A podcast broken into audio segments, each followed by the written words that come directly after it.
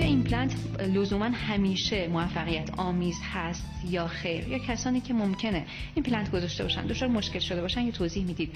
چی میشه که اون ایمپلنت موفقیت آمیز نیست؟ موفقیت ایمپلنت یکی از درمان هایی که خیلی درصد موفقیت بالایی داره. بله. و اکثر مواقع موفقیت آمیزه. خیلی به ندرت ممکنه پیش بیاد که ایمپلنت موفقیت آمیز نباشه.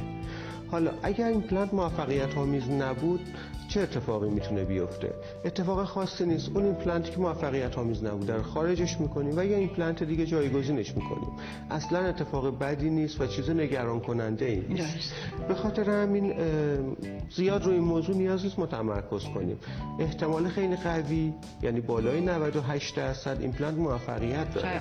اگر نگران اون دو درصد هستن بیماران عزیزمون اون دو درصد هم اتفاق بدی قرار نیست بیفته براشون.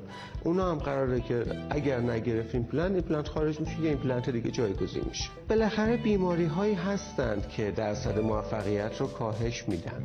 مثل مثلا بیماری قند مثل حالا شرایط خاص استخوانی فرد ولی آنچنان شدید نیستن تاثیر این موارد که مثلا خیلی بخواد موفقیت رو بیاره پایین.